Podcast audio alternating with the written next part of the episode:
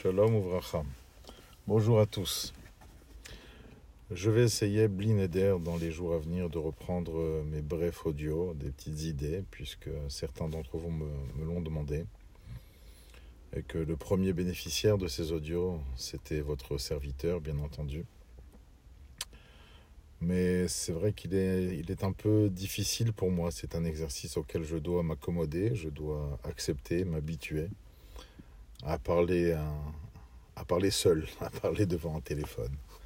Mais sachant que l'on va être écouté et que,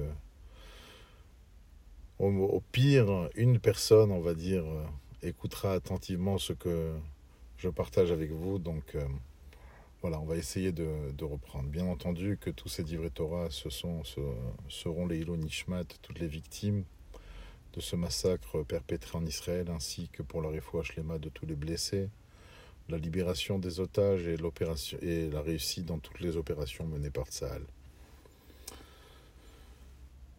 Nous avons lu le jour où cela est arrivé. En fait, en Eretz Israël, ils l'ont lu le Shabbat, où le massacre est arrivé. Nous l'avons lu lorsque nous avons pris connaissance de ce qui s'est passé en Israël, nous, le dimanche, le jour de Simchat Torah.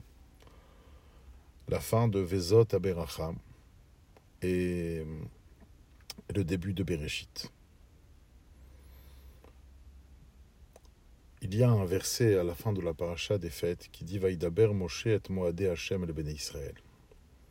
La Gemara dans Megillah interprète cela au niveau des halachot des fêtes, mais l'on pourrait aller un peu plus loin.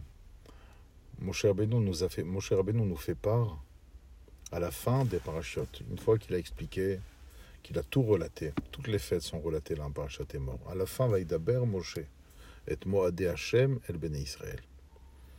Moshe Rabbeinu nous dit en quelque sorte que les temps où Hachem a décidé que tel événement doit se dérouler est un message pour les Béné Israël. Le rabbi, l'Admorazaken et d'autres, d'autres tzadikim ont toujours euh, dit qu'un juif se devait de vivre avec son temps. On ne fait pas référence uniquement à l'époque dans laquelle on se trouve, mais vivre avec son temps au jour le jour. Essayer de comprendre à travers le temps où un événement arrive le message que contient l'événement. Et donc, comme je vous disais, ce message, difficile à encaisser, de par la cruauté de nos ennemis, nous est arrivé, est arrivé en Eretz Israël le jour où il lisait Vezot Abracha Bereshit et nous, on l'a lu le Shabbat. Nous, on l'a lu le dimanche, Mérila.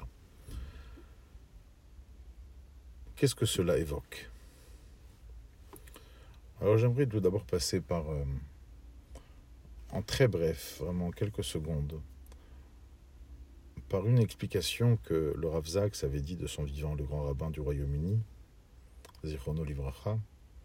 Il disait Comment se fait-il? La paracha de Vezot Abracha, vous, avez, vous l'avez compris, ce sont les dernières paroles de Moshe. Et dans le dernier chapitre, on nous détaille voilà tout ce qui s'est passé dans ces derniers moments. Qu'est-ce que Hachem lui a fait montrer? Où Hachem lui a dit d'aller? De quelle façon allait-il euh, quitter ce monde? Et en lisant cette, euh, cette paracha, c'est une émotion qu'il est difficile d'éviter. On se pose tous la question, mais comment est-ce possible? Comment Hachem n'a pas changé d'avis, ne s'est pas laissé amadouer? On va dire toute la raisonnabilité donne à dire que Moshe Rabbeinu méritait, même si c'est pas en tant que guide, de rentrer en Eretz Israël, mais en tant que particulier. Hachem aurait pu très bien le faire rentrer lui seul et l'enterrer là-bas. De toute façon, il est parti de façon divine, donc euh, c'est détaché des humains. Pourquoi Hachem n'a pas changé d'avis? Pourquoi cette intransigeance jusqu'au bout?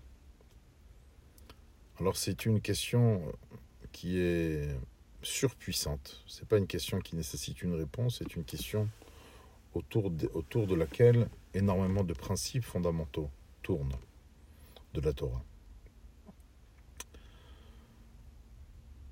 Je pense que la réponse fondamentale que l'on se doit de donner à cette question. Celle que Rav Zaks ramène. Tu sais pourquoi Moshe Rabbeinu n'est pas rentré en Eretz Israël? Parce que Bereshit bara Elohim et Hashamayim et Haaretz. Moshe Rabbeinu peut être euh, le plus illustre des prophètes qui a existé dans toute l'histoire. Un homme hors du commun, exceptionnel. Mais il ne reste qu'un homme. Il n'est pas Dieu. Bereshit bara Elohim et Haaretz. Elohim, il n'y en a qu'un seul. Et lui sait exactement ce qu'il accepte, ce qu'il refuse obstinément. Cela nous dépasse totalement reprendre notre taille, reprendre notre rôle, notre place, notre statut face à l'éternité, face à la dimension divine. Il quelque chose de fondamental. Bereshit bara Elohim et Voilà, c'est Dieu, celui qui a créé le ciel et la terre. Quand on lit ce pasouk, juste après avoir terminé Vezat Abracha, d'ailleurs dans certaines communautés, ils font attention à ne pas faire d'interruption entre Vezat Aberacha et Bereshit, c'est la réponse la plus fondamentale et qui nécessite aujourd'hui d'être explorée par nous-mêmes. Combien de questions, combien de tracas, combien de peurs, combien d'angoisses nous pouvons développer à travers ces événements difficiles. Mais Bereshit et voilà, dans un premier temps, c'est cette, euh, on va dire, cette entame, cette préface que j'aimerais faire avec vous. Et la suite arrivera, si Dieu veut, très bientôt. Kol des bonnes nouvelles, Bezrat Hashem.